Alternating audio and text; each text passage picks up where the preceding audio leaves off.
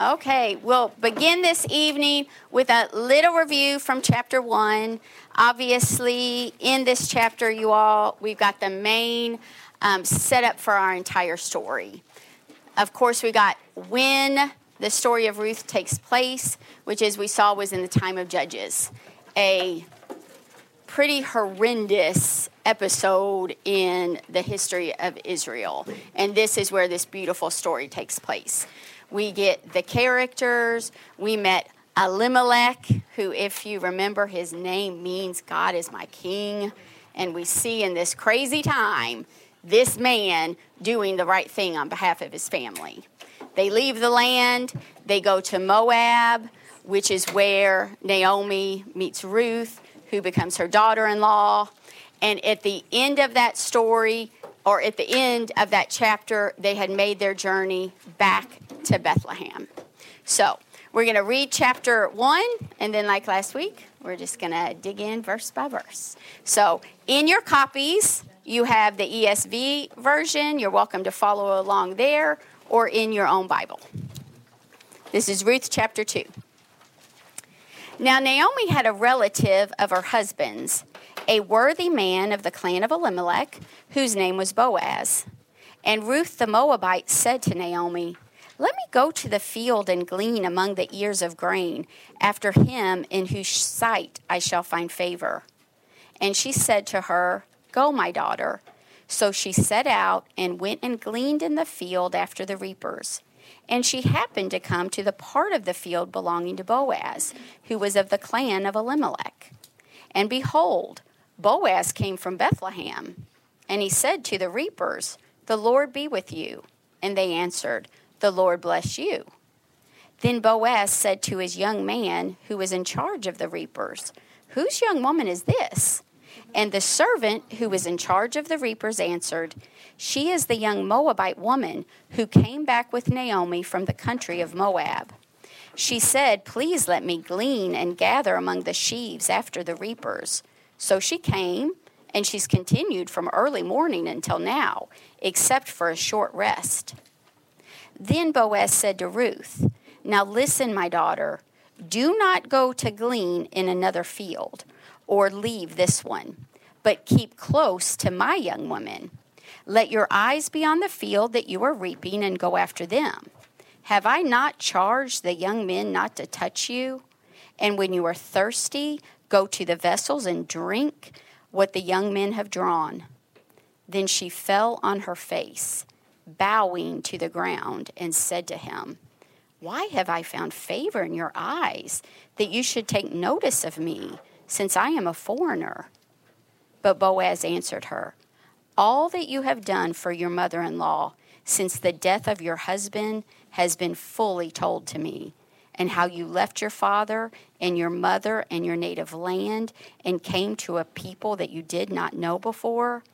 The Lord repay you for what you have done, and a full reward be given you by the Lord, the God of Israel under whose wings you have come to take refuge. Then she said, I have found favor in your eyes, my Lord, for you have comforted me and spoken kindly to your servant, though I am not one of your servants. And at mealtime, Boaz said to her, Come here and eat some bread and dip your morsel in the wine. So she sat beside the reapers, and he passed to her roasted grain. And she ate until she was satisfied, and she had some left over. When she rose to glean, Boaz instructed his young men, saying, Let her glean among the sheaves, and do not reproach her. And also, pull out some from the bundles for her, and leave it for her to glean, and do not rebuke her. So she gleaned in the field until evening. Then she beat out what she had gleaned, and it was about an ephah of barley. And she took it up and went to the city. Her mother in law saw what she had gleaned. She also brought out and gave her what food she had left over after being satisfied. And her mother in law said to her, Where did you glean today? And where have you worked? Bless the man who took notice of you. So she told her mother in law with whom she had worked and said, The man's name with whom I work today is Boaz. And Naomi said to her daughter in law, May he be blessed by the Lord, whose kindness has not forsaken the living or the dead. Naomi also said to her, The man is a close relative of ours, one of our redeemers. And Ruth the Moabite said, Besides, he said to me, You shall keep close by my young men until they have finished all my harvest. And Naomi said to Ruth, her daughter in law, it is good, my daughter, that you go out with his young women, lest in another field you be assaulted. So she kept close to the young women of Boaz, gleaning until the end of the barley and wheat harvest, and she lived with her mother in law. Let's pray. Father God, we come to you in Jesus' name, and Lord, we just thank you for this evening. Thank you for this opportunity to study your word. And God, we thank you for your word. Lord, open our eyes tonight that we might see wonderful things in this story. Father, I pray that our hearts be good soil to receive what you have. Lord, I pray that if there is any hindrances to us hearing what you have for us tonight, Father, I ask that you remove those. Any worries of our day, any thoughts of what we have to do after this. Father God, may we just be open to hearing and receiving your word in the name of Jesus. Amen. Now, I told you last week we were actually going to start this week with the last verse of chapter 1. So this is in your notes. This is chapter 2, or verse 22 of chapter 1. So Naomi returned, and Ruth the Moabite, her daughter in law, with her, who returned from the country of Moab, and they came to Bethlehem at the beginning of the barley harvest. So they're returning to the city from which Naomi left, and it's the time of the barley harvest. On your papers, there you have a Hebrew calendar and you all, this is going to be very helpful throughout this story and in Esther as well. Okay, so if you look at your chart there, you see in the bold, these are the months of the year on the Hebrew calendar. Inside, obviously, our months. The inner portion of the circle is when all the harvests take place. Okay? So if you look here, the barley harvest you can see is in the first month of the Hebrew year, the month of Nisan, which is for us mid March. Okay? So this gives us another time marker in our story.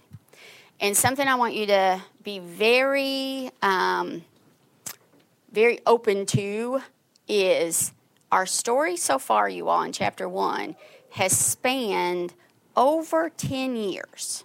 We don't know exactly how long, but all of a sudden, the pace is going to really pick up.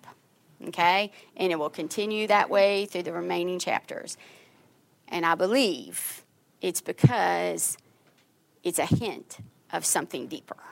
Okay? We talked about that last week, this word remez. It means a hint of something deeper. Ladies, this book is full of hints of something deeper. Okay. So, on the outside of the calendar, and here's a little connection. This is on your paper that you can explore this week on your own if you want. Leviticus 23, you have laid out all the instructions for the seven Jewish festivals. Okay? So they're around your calendar here. And what's important to know about these festivals is that these were appointed days by God to commemorate um, God, to show him honor for what he had done. Okay? So, still celebrated today. So, these times are important for Israel, but you all, for us, what is so amazing about each of these festivals is it also shows the overall message of the Bible because every one of these festivals um, hints or foreshadows or symbolize some part of Jesus's birth, his death, or his resurrection. Okay? So you might want to explore that some this week. The most probably well known that you're familiar with is obviously the Passover. You all, the Exodus from Egypt and how that came about that we looked at a little bit last week when the 10th plague of Egypt, in direct response, you all, to what Pharaoh had done, okay? He had called for every Hebrew son to be thrown into the Nile. You all imagine that. Our sons. Hard to get our heads around here. That's what he called for. Two, two midwives, it talks about in Exodus 1, 3, maybe, um, two midwives refuse to do that. Okay? Um, they're named by name. This is not in your notes. This just hit me today, you all, and it about blew me away. And I can't say 100% for sure this is true because I didn't get to read the rest of Exodus yet today. but I think these are the only two Egyptians called by their proper names the most important person in the world at that time was the Pharaoh of Egypt. We don't even know his name. Mm-hmm. Okay. Mm-hmm. Okay. Yet we know these two women who were Hebrew midwives. You think they were important to God? you think He blesses those who bless Israel? Oh, that gives me chills. that is amazing. Ladies, our decisions are important. This decision by these women caused their name to be remembered forever. So amazing. Um, so, anyway, amazing things in all these festivals. So, if you have a chance, dig in a little bit today. But this is the setup now for chapter two. We are right at the beginning of the barley harvest. So, chapter 2, verse 1. Now, Naomi had a relative of her husband's, a worthy man of the clan of Elimelech, whose name was Boaz. Now, here's an example, you all.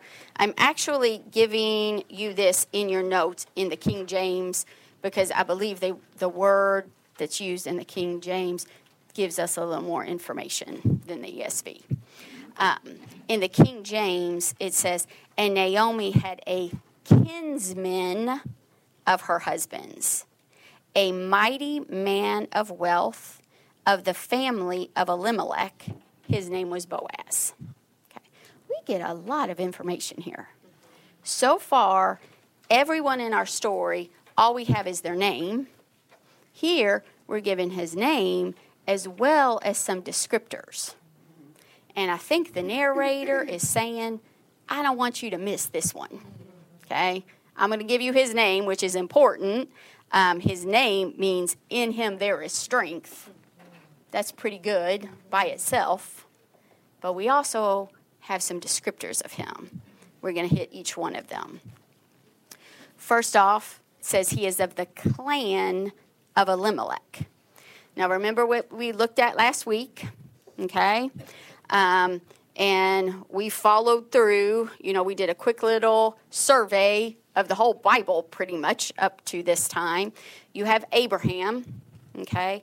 Obviously, the everlasting covenant that God made with these people was through Abraham. Abraham has two sons, of course, Ishmael and Isaac. Of course, the covenant is confirmed through Isaac. Isaac also has two sons, Esau and Jacob. Again, the covenant goes through Jacob, not Esau. And Jacob has 12 sons who become the nation of Israel. This is still today the nation of Israel.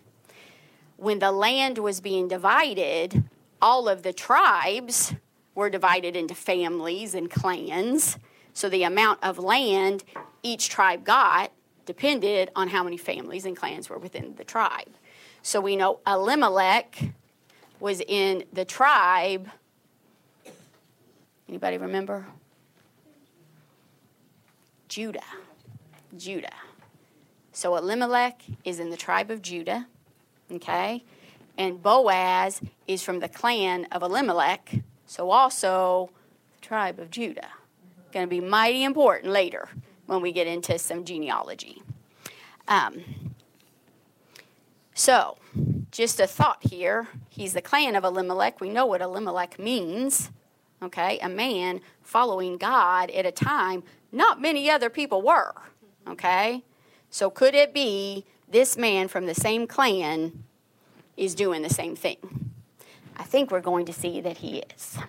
Okay, so there is always, you all, there is always a remnant of true believers. Okay? Always, no matter how bad things get. This was a horrible time. The days we live in are quite similar. But you all, there's always true believers doing the right thing. Okay. So, he is described as a mighty man of wealth. That word mighty comes from the Greek gibbor, I believe. It means strong and brave, and also has a connection to the word wealth. And then the word wealth comes from the Greek chayil, and you all, this is not just money, okay? Wealth means resources. He was a man of resources. Money was only one. He had strength, ability. We're going to see power. He was a man of valor, incredible character, and position. So he had a lot going for him, okay? And this is who he is. So, what I want to introduce you to, and probably so many of you all know this anyway, but Boaz is known as a type of Christ. Okay? And this gets into something called typology, which I want to explain. And from this word, we get things like prototype, which just means a model for something else. Okay? So when you hear typology, typology simply means a biblical type is a person, place, or event in the Old Testament that has its own significance, that's very important, but it also prefigures a person, place, or event later in the Old Testament or in the New. For example, you have Jonah who emerges out of the belly of the fish after three days. Okay? That three days is signifying the same thing much later when Jesus emerges from the tomb after three days. Okay? You all, the number three is worth getting a concordance and looking into. The third day is an amazing day. Whenever it's used, something amazing happens on the third day. Okay? Um, a couple other examples here, uh, because I believe when you get a hold of this, oh, you all, it is going to open your eyes to some things in the Word that maybe you haven't seen before. Um, for me, what it did was give me an excitement for the word and never had some some deeper understanding into some things.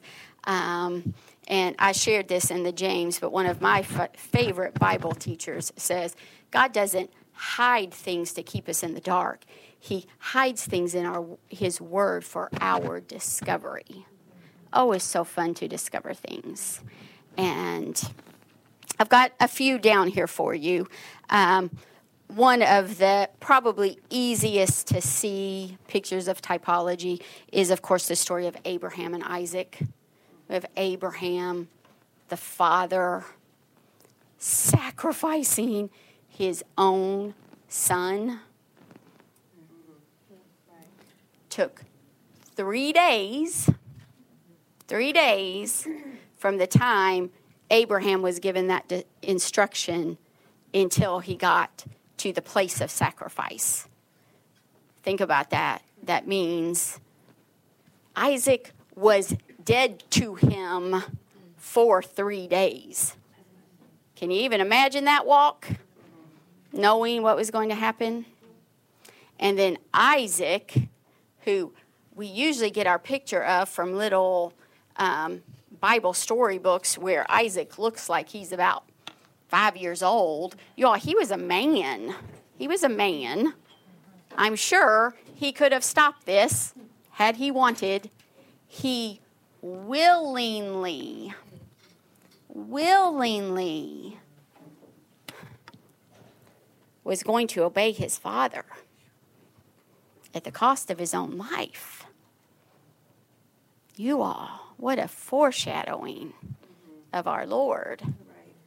And some people believe, and I haven't been able to chase this one down enough to say I absolutely believe it, but many people believe that place of Isaac's altar was Calvary. Look into that. It's at least very, very close, if it's not the same. Okay? Do you think Abraham knew that? Course not, you all. He didn't know that story. He didn't know that. Somebody did. Somebody did. Oh, you all, if that doesn't give you trust in this, oh my gosh, no person could write this. N- no, no way. Um, oh, typology in Noah's Ark. All these things are worth digging into. All these things here is the vehicle, okay, of salvation, and it has one door. One door on this huge ark. Okay? Um, everything about that, you all, with the wood that was used, the way he was told to cover it with pitch inside and out, all kinds of interesting things. And then the day they go into that ark, God closes the door, not Noah. God, you all, there is a time. Noah had been preaching for 400 years about what was going to happen. Okay? There is a time that door closes, and the choices that have been made are set. Um, I didn't mean to get into Passover, so we're not going to do these others. I only have one for your connection, but dig into these others, you all. Look up the story of Shadrach, Meshach, and Abednego. Um, read Numbers 24, 4 through 9, and, and just start seeing what kinds of kinds of typology do you see? What foreshadowings do you see in these stories of things that are to come? It's quite quite amazing.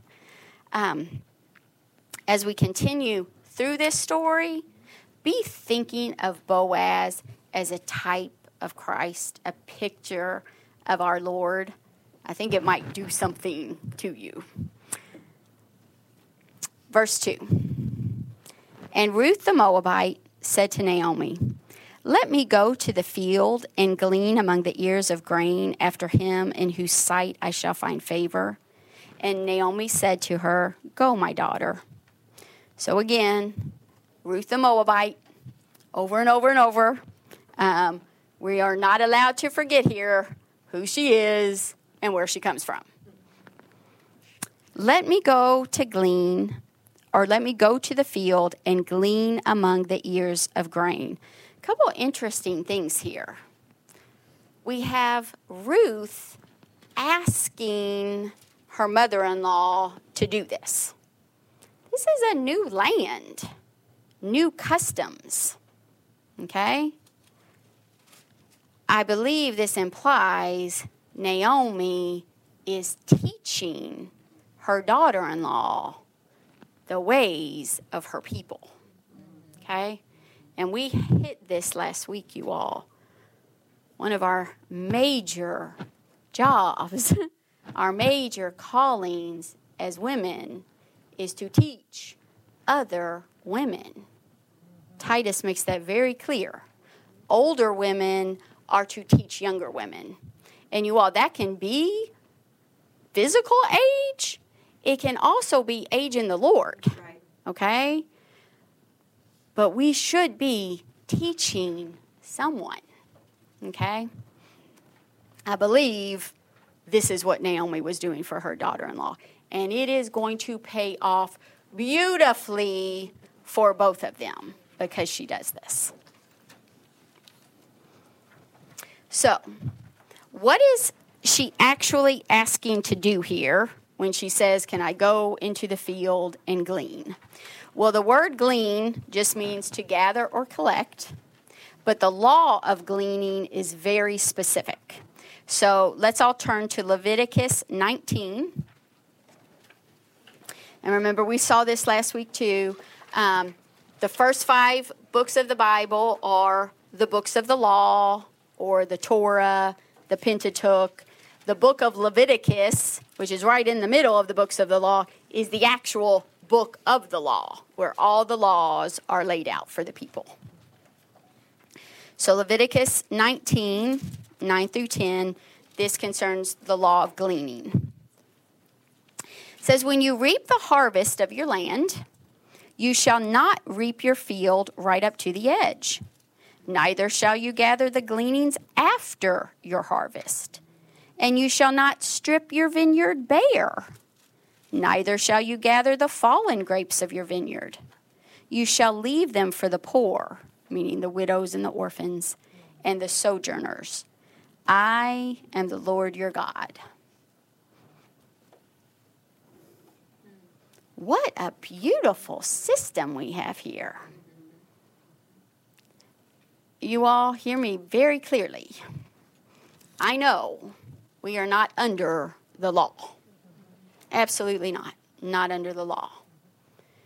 But I do believe there's some awesome things hidden in these laws that could help with some issues today. One of your applications, you all, dig into this a little bit. Get out a pen and a paper, write down some of these words, look at all what is embedded here in about five sentences. It's almost crazy. Um, we we get the ideas of ownership, okay, over and over and over. It's your land, it's your field, it's your vineyard. God is not against ownership. We're not told that anymore, okay. Um, this touches ownership. It also touches, more importantly, stewardship of what we have, what we have been given. Um, we get in here, let me find what I have. Generosity versus greed. People were expected to give to people who had less than them. Oh, provision for those people and for the landowners, it was protection against greed. They couldn't keep it all. They couldn't. Um, you have entitlement versus work. So many things in here. Just explore it a little bit on your own. And again, I know Leviticus can be a pretty tough book to read and enjoy, but there's some amazing things hidden in some of these laws. And even last week, when we got the law of the Levirate marriage, who I totally admit that one's a little harder yeah. to get our heads around these days. But you all, it was a law of provision for a woman in desperate need. It was a very loving law. Um, so she says, Let me go into the field. Um, after him in whose sight I shall find favor. So this shows us Ruth's understanding of her dependence on the landowner's permission and his kindness. Remember when she's living, you all, the days of the judges. Everyone's doing what's right in their own eyes. So, do you think all the landowners are following this law? Mm-mm. Do you think this could be quite dangerous? Absolutely. We're going to get a hint of how dangerous in a minute. Um, but she goes out anyway. She wants to provide for herself and for her mother in law. So, verse 3 So she set out and went and gleaned in the fields after the reaper, and she happened to come to the part of the field belonging to Boaz, who was of the clan of Elimelech. So, part of the field, what it's my understanding that the fields weren't even marked. Okay? So you're just sort of out here and you don't necessarily know when you cross from one person's land into another. Another issue that made this risky. Okay? So she's out there. Um, I think I might have italicized this in your notes. It's not italicized in the Bible, but this is so important. She just happened to come to Boaz's field? All the places in Bethlehem she could have gone. Boaz's field? Hmm. you all, this to me is where this story gets so cool. And I think this is why it is the model for so many stories after it. Okay? The narrator's doing something very interesting here. He's giving us information as the reader that Ruth didn't have. We know where she is, she doesn't. Okay? And then this word happened. This hap comes from the word mikra, which means an unforeseen meeting or event, an accident, happenstance, or a coincidence. Now, rabbis have a saying that says coincidence is not a kosher word, meaning no such thing as a coincidence. A coincidence merely means God is doing something, you just don't know about it. Mm-hmm. Okay? So God brought her to this field, and she doesn't even know where she is. And even better, even better, verse 4 And behold, Boaz came from Bethlehem, and he said to his reapers, The Lord be with you. And they answered, The Lord bless you. Oh, she just happens to be in his field. And he just happens at that exact time to come back from town to his own field to see her. Okay. Amazing. You all, just think of how many movies or novels you've ever read where this is the entire story. Somebody just accidentally happens to be somewhere, and here's the hero. Oh, you all, this is so good. And this one's true. Most of the others aren't. This one is true. That is amazing. Amazing. So behold Boaz. Mm. We get the first kind of um, insight into his character here, how he speaks to his servants, how they speak back to him. Obviously, he just a man that gives honor and respect and receives it. Um, so then Boaz said to his young man who was in charge of the reapers, Whose young woman is this? And the servant who was in charge of the reapers answered, She is the young Moabite woman who came back with Naomi from the country of Moab. Again, on your notes, I left you a little blank here to fill in. Again, I'm going to say I think the King James gets this one a little bit better. Um, not just a young man, King James says, the servant. This is Boaz's servant, not just any old man, any young man. He's the servant in charge of this whole endeavor here. Okay? The whole bringing in of the crops. So he's probably a pretty important servant. He's got a very big job. We're not given his name, and we're going to get back to that later. Okay, just keep that in the back of your head.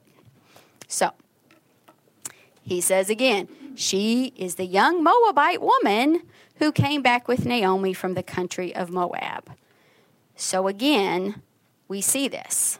Her origins are listed at least eight times in this story. Okay? So, one connection for this week, if you choose. Last week, we read about where the Moabites came from. This week, read that entire chapter. Read all of Genesis 19. Okay? You'll get the origin of the Moabite people, um, several other interesting facts, you all, but we don't want to lose these connections. The narrator of this story obviously does not want us to forget who this lady is. Okay? So we can't forget. Um, it says she came back with Naomi. And here's, here's what I want you to get from this, you all. Whatever she came from, whatever she came from, she left it she left it behind for something new. Okay?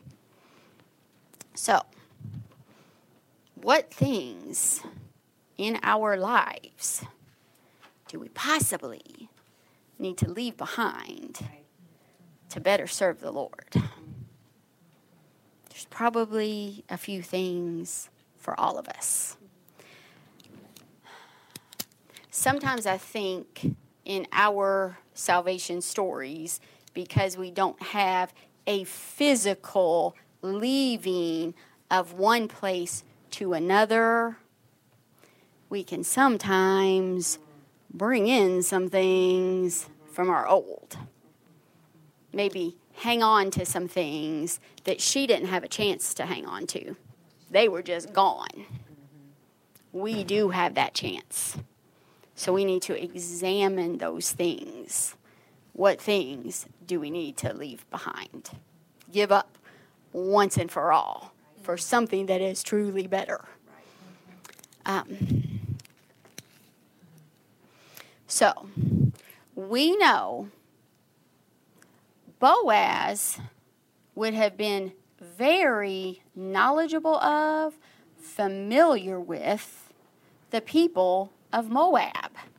He would have known their history, okay? He would have known their practices, their culture, okay?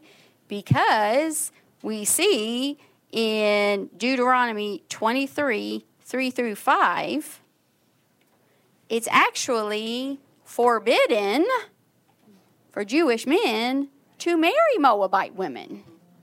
Okay? So look at this law for a minute. Go to Deuteronomy 23 3 through 5.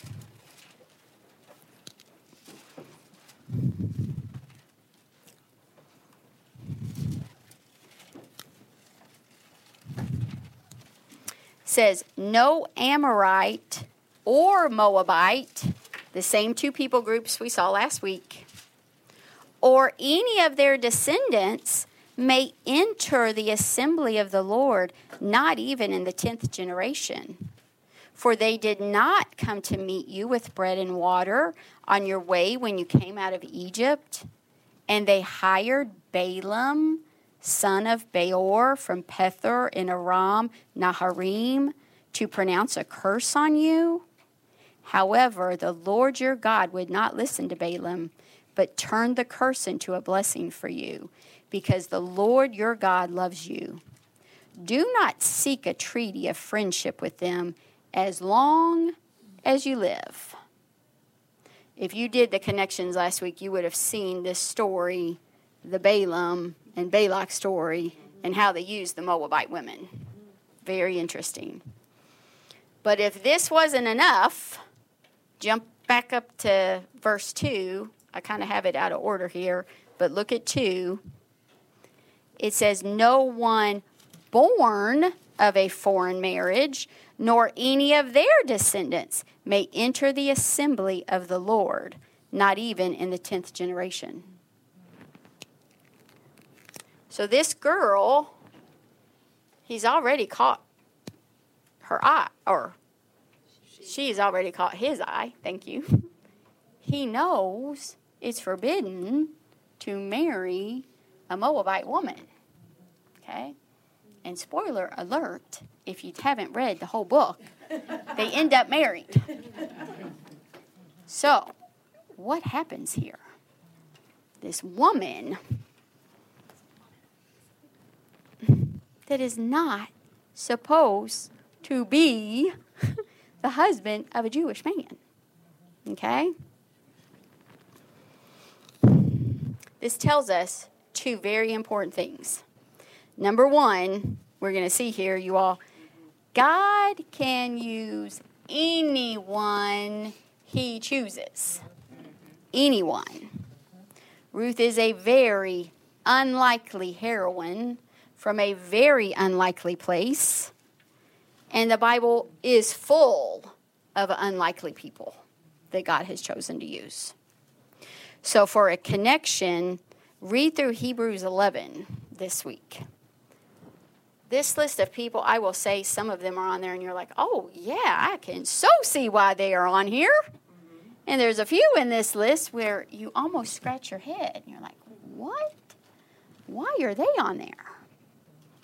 And you're going to see in this list, you all, here we have a Moabite.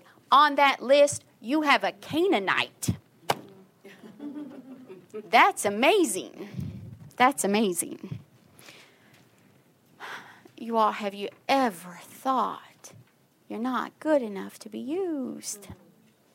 Have you ever thought or felt you're not from the right place? You don't have the right gifts or talents. You're not this. You're not that. You are whatever it is that ever goes through your mind. It is not who you are. It is not where you come from. It is who you serve. And that is enough. That is enough. Second truth I think we get from this, you all, is that we are about to see that God's kindness extends beyond Israel. There's three groups of people in the Bible. Okay? You have the Jews, obviously God's chosen people, the one he gave the covenant to, the covenant that is still intact today. Okay? Then you have the Gentiles. Gentiles are anybody who aren't Jews. And then you have this beautiful group of people that we see much later introduced, but I think we get a picture of here. We get the church. The church is anybody, Jew or Gentile, that comes to know Jesus as Savior. Jew or Gentile. She wasn't supposed to be good enough for him, you all. He chose a Gentile bride. Thank you, Jesus. Yes. Are, are you getting this here? A Gentile bride. So let's look for a second at some typology we have so far in this story.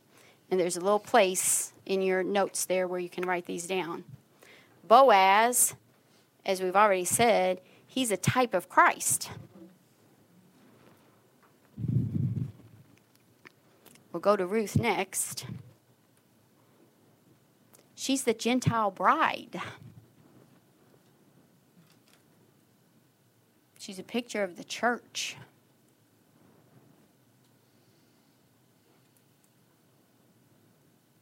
So, what does that make Naomi? She's Israel. She's Israel. she got displaced from her land.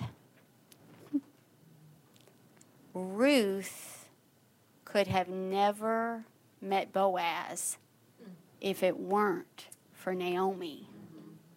Yet Ruth actually meets him first and then introduces him to Naomi. You all, it's like all the history in this teeny little book. Kind of amazing. Amazing. Um, now, we don't want to forget here,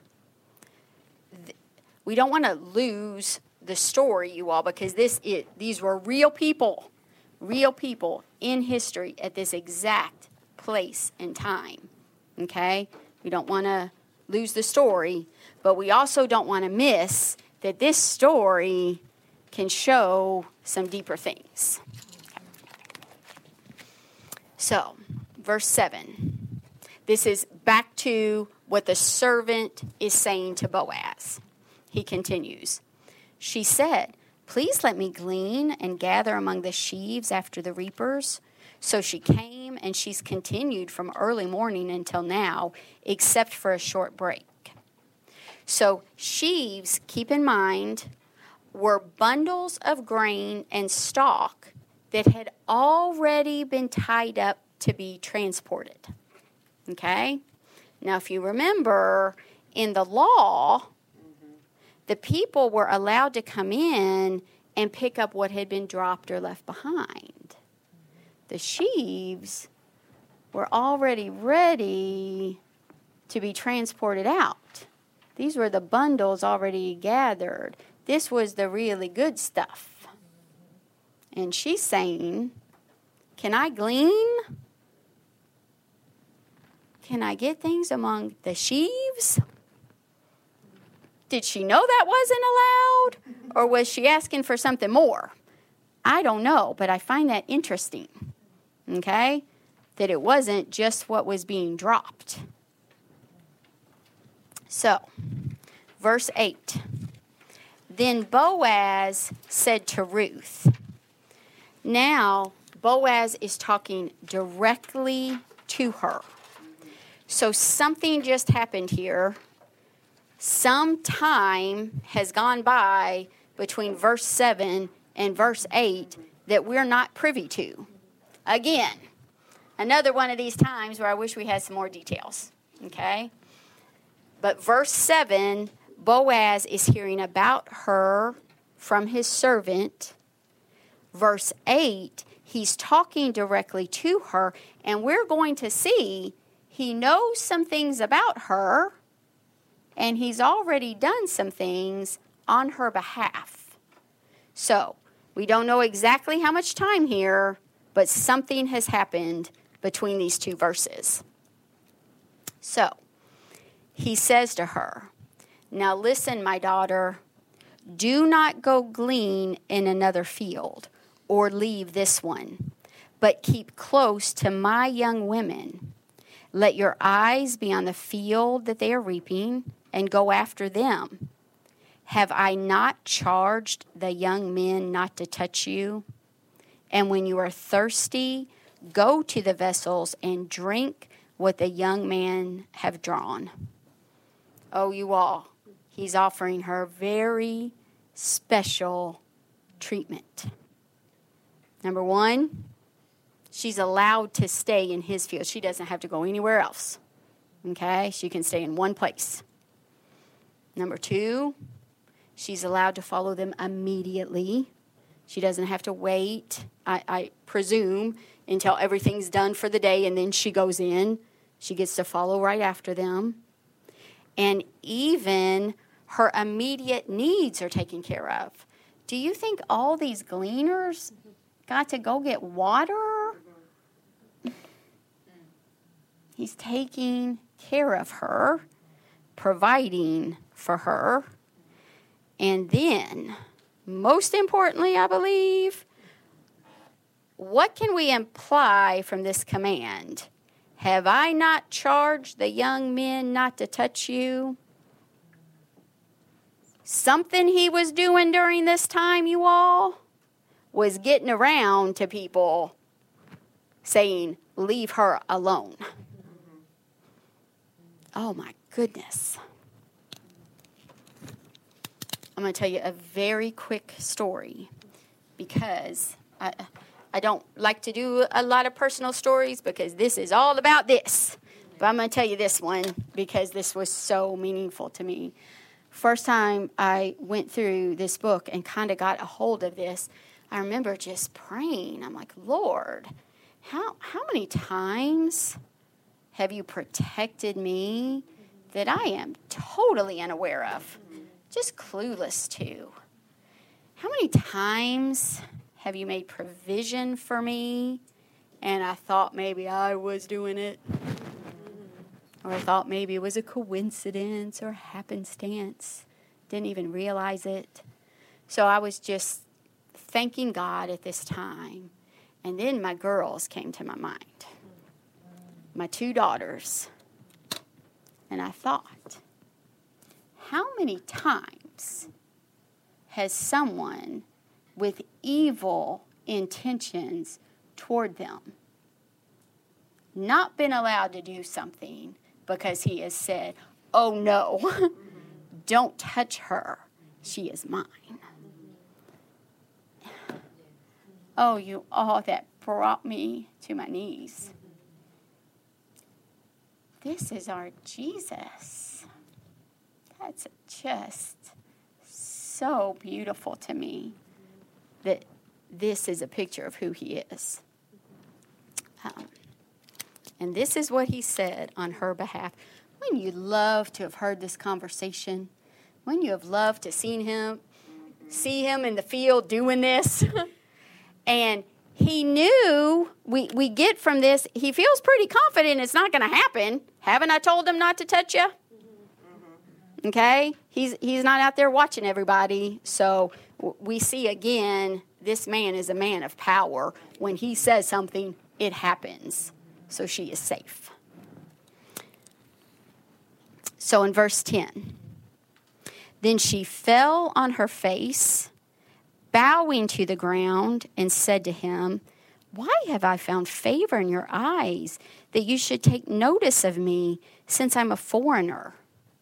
I want you to take notice here of her posture, her attitude, and her response. Okay? She falls on her face.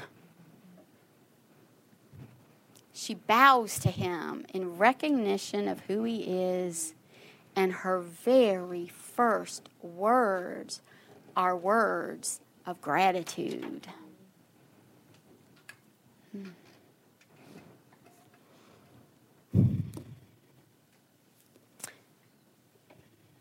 Think about our stance in front of our Lord. On she was on her face. Total recognition of who he is, not taking that for granted, not for not forgetting it. And her words were words of gratitude. Did she have some things to complain about? My goodness, she had lost her father in law, her husband, she was in a new land, knowing nothing. She's out in a field working all day long, hard physical labor.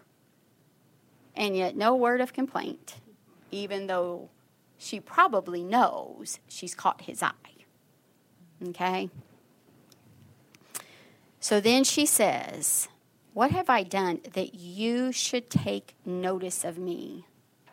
This is actually a Hebrew play on words that means you've noticed the unnoticed.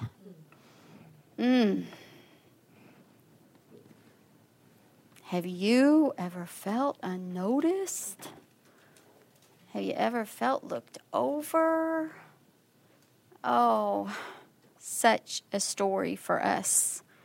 Um, not only did she get noticed, y'all, she got noticed by the most important, powerful man in the whole town, I believe. But you all have been noticed by the most important, powerful man in the universe. Don't forget that. Don't forget that. A little application here. Um, first of all, just think about that. Think about your response to his noticing you. What is your posture? What is your attitude? What are your words to him? Think about that this week. And then, if you want to do something that I think is kind of fun, um, read Proverbs 31 10 through 31. We all know that. It's the worthy woman, it's the virtuous woman. It's the chapter you read and you're like, oh gosh, help me. Jeez, help me. Okay? But like I said last week, we believe she was actually Solomon's model for that chapter. Okay? And then take a look at Proverbs 7 5 through 27. Okay? Here we meet a very different woman. Okay? We'll just call her the Proverbs 7 woman. she is quite the antithesis of the Proverbs 31 woman. But what I want you to do is I want you to think of these two women. We know Ruth's response to Boaz. Read about her and think about what would her response be? How many women in Ruth's circumstances, now knowing they have the eye and the attention of the most powerful man. Do you think most women would react the same way? Or do you think they might take advantage? Could they possibly manipulate to get what they want? Think, read about her, compare these two woman, women, and see if you think this lady would act the same as Ruth. I probably learned more about women studying out Proverbs 7 than I did Proverbs 31. And you talk about a humbling study. Um, it's a good one for any of us. So, Boaz answers her All that you have done for your mother in law since the death of your husband has been fully told to me and how you left your father and mother and your native land and came to a people that you did not know before. The Lord repay you for what you have done, and full reward be given, given you by the Lord, the God of Israel, under whose wings you have come to take refuge. Then she said, I have found favor in your eyes, my Lord for you have comforted me and spoken kindly to your servant, though I am not one of your servants. Um, her reputation preceded her. Her decisions were made known to Boaz, okay? And that's how Boaz knew what kind of woman she was before he even met her our reputations precede us. People can get to know things about us, you all, before they even meet us. Okay? By our actions, by words they overhear, by seeing things in our life. Uh, our decisions are important, our actions are important. People take notice of them. And obviously, our Lord knows them. So, he says, um, May the Lord repay you. He knows only the Lord could make restitution for everything that she had lost. She had lost everything, okay? But his prayer is that the Lord repay her.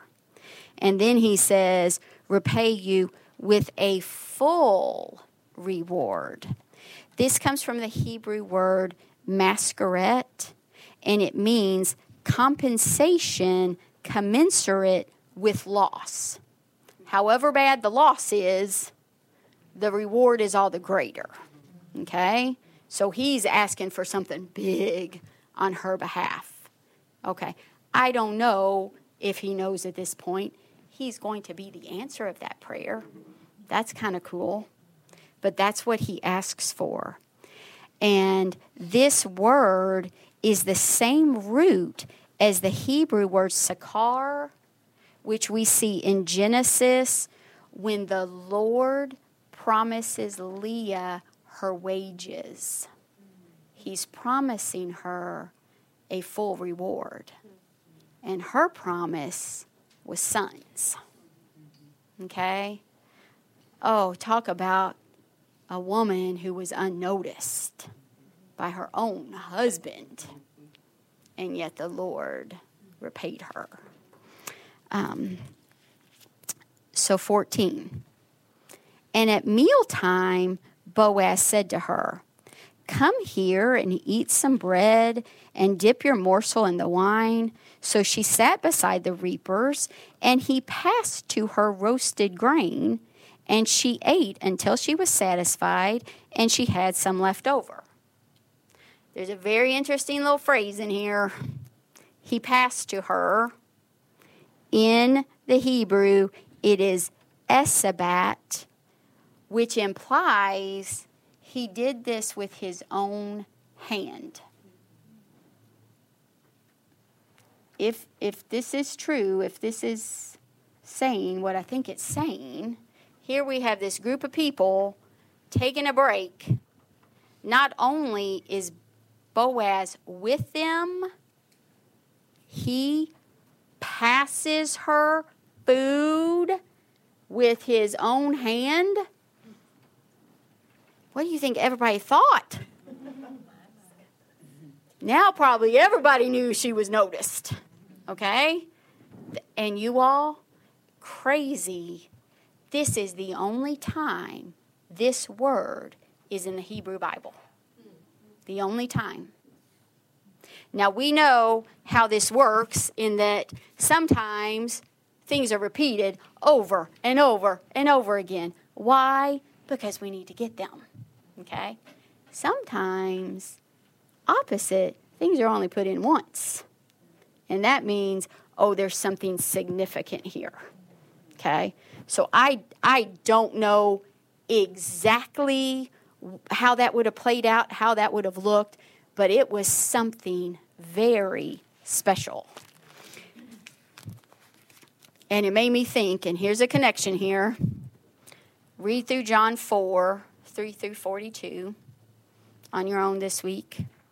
What similarities do you see in Jesus offering the woman at the well some water and what Boaz is offering to her? I think it's something more than a piece of roasted grain. I think it has huge significance. And again, you all, she doesn't presume on this. She does not take advantage of it. She is not haughty. She's not now showing off in front of the other women. She merely goes back to work. Okay? A true picture of her. And also, you all, I think we get a pretty awesome picture of Boaz too. The master of the land. If she caught his eye, could he have taken advantage of her? Obviously. Obviously. A wealthy, powerful man taking advantage of a woman? Who heard of such a thing?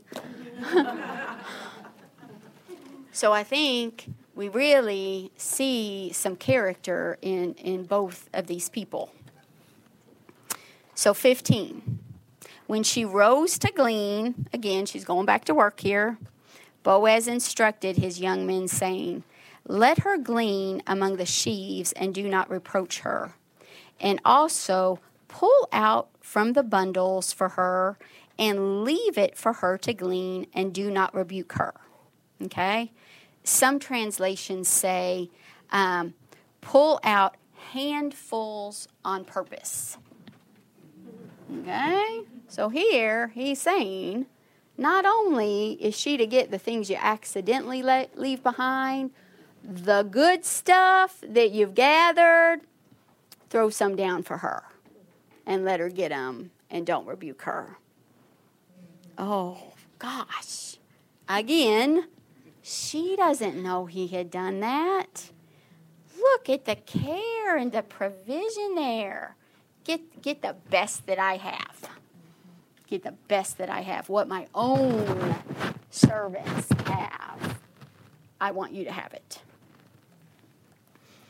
So she gleaned in the field until evening. Then she beat out what she had gleaned, and it was about an ephah of barley. This equates to about 30 or 40 pounds. I don't even know how she carried that. but obviously, she's gotten a lot. Um, and she took it up and went into the city. Her mother in law saw what she had gleaned. She also brought out and gave her what food she left over after being satisfied. So she brings back her gleanings and the leftover lunch that she had had. Okay? So obviously, an extraordinary amount. And her mother in law says to her, Where did you glean today? And where have you worked? Blessed be the man that took notice of you. So she told her mother in law with whom she had worked and said, The man's name with whom I work today is Boaz. Mm. Just imagine how Naomi felt at this minute. Oh, gosh. Oh, snap. Probably some hope. Probably a revival of hope here. And Naomi said to her daughter in law, May he be blessed of the Lord, whose kindness has not forsaken the living or the dead. Naomi also said to her, The man is a close relative of ours, one of our redeemers. And here we see um, this idea of a close relative. Okay, the King James calls it a kinsman again. That, that gives us a little more insight into what this is. And also, she says he is one of our redeemers. So if you slide these two things together, you get a kinsman redeemer. And this is the purpose of this entire story the kinsman redeemer. Who is that? What does he do? Okay? We are not going to dig into it right now, and not because it's not important, it's crucial, but we're really going to hit that next week when we get into the law of the kinsman redeemer. So, Naomi's blessing here, um, she says, whose kindness has not forsaken the living or the dead. Okay, so this blessing anticipates two different things. Kindness to the living is going to actually be demonstrated in the marriage. Okay? Kindness to the dead is going to be seen in the proliferation of Elimelech's line. Okay?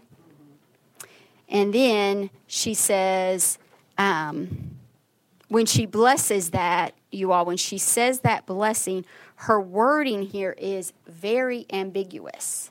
Okay, look back at that sentence structure in verse 20. May he be blessed of the Lord, whose kindness has not forsaken the living or the dead. Who is she talking about here? Is she talking about the Lord? Or is she talking about Boaz? I think she's talking about both. I think it's both. We're going to see the Lord most definitely will not forsake her. And Boaz doesn't either. So here we get the foreshadowing in here the very last of what she says the man is a close relative of ours, one of our redeemers. Hmm. So, not the only one. And here we're going to find a plot twist.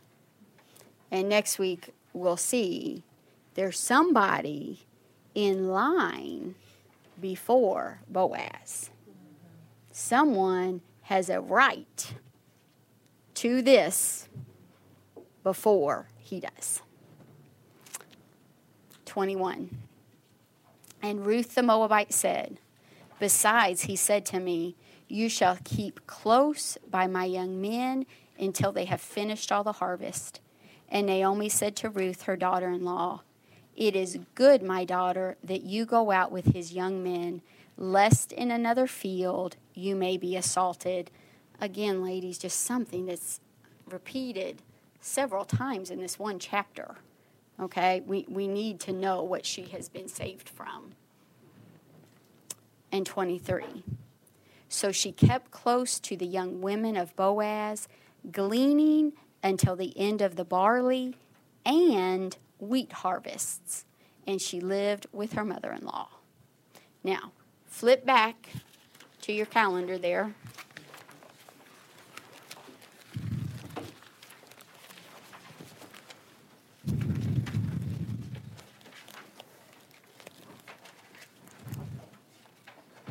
So they arrive in Bethlehem at the beginning of the barley harvest, which to us would be mid March. And now we know she gleans in this field all through the barley harvest as well as the wheat harvest. So now we are in mid May. So we see the time frame of this little bit here, several months have gone by. Chapter 1 spans over 10 years. Here we have just a few months. Okay? And the story will continue in the subsequent chapters for the pace to be very quick from here on out.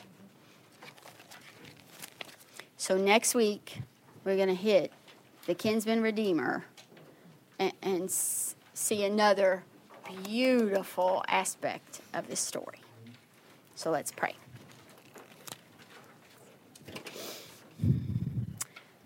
Father God, again, we are so thankful. Lord, thank you for your word.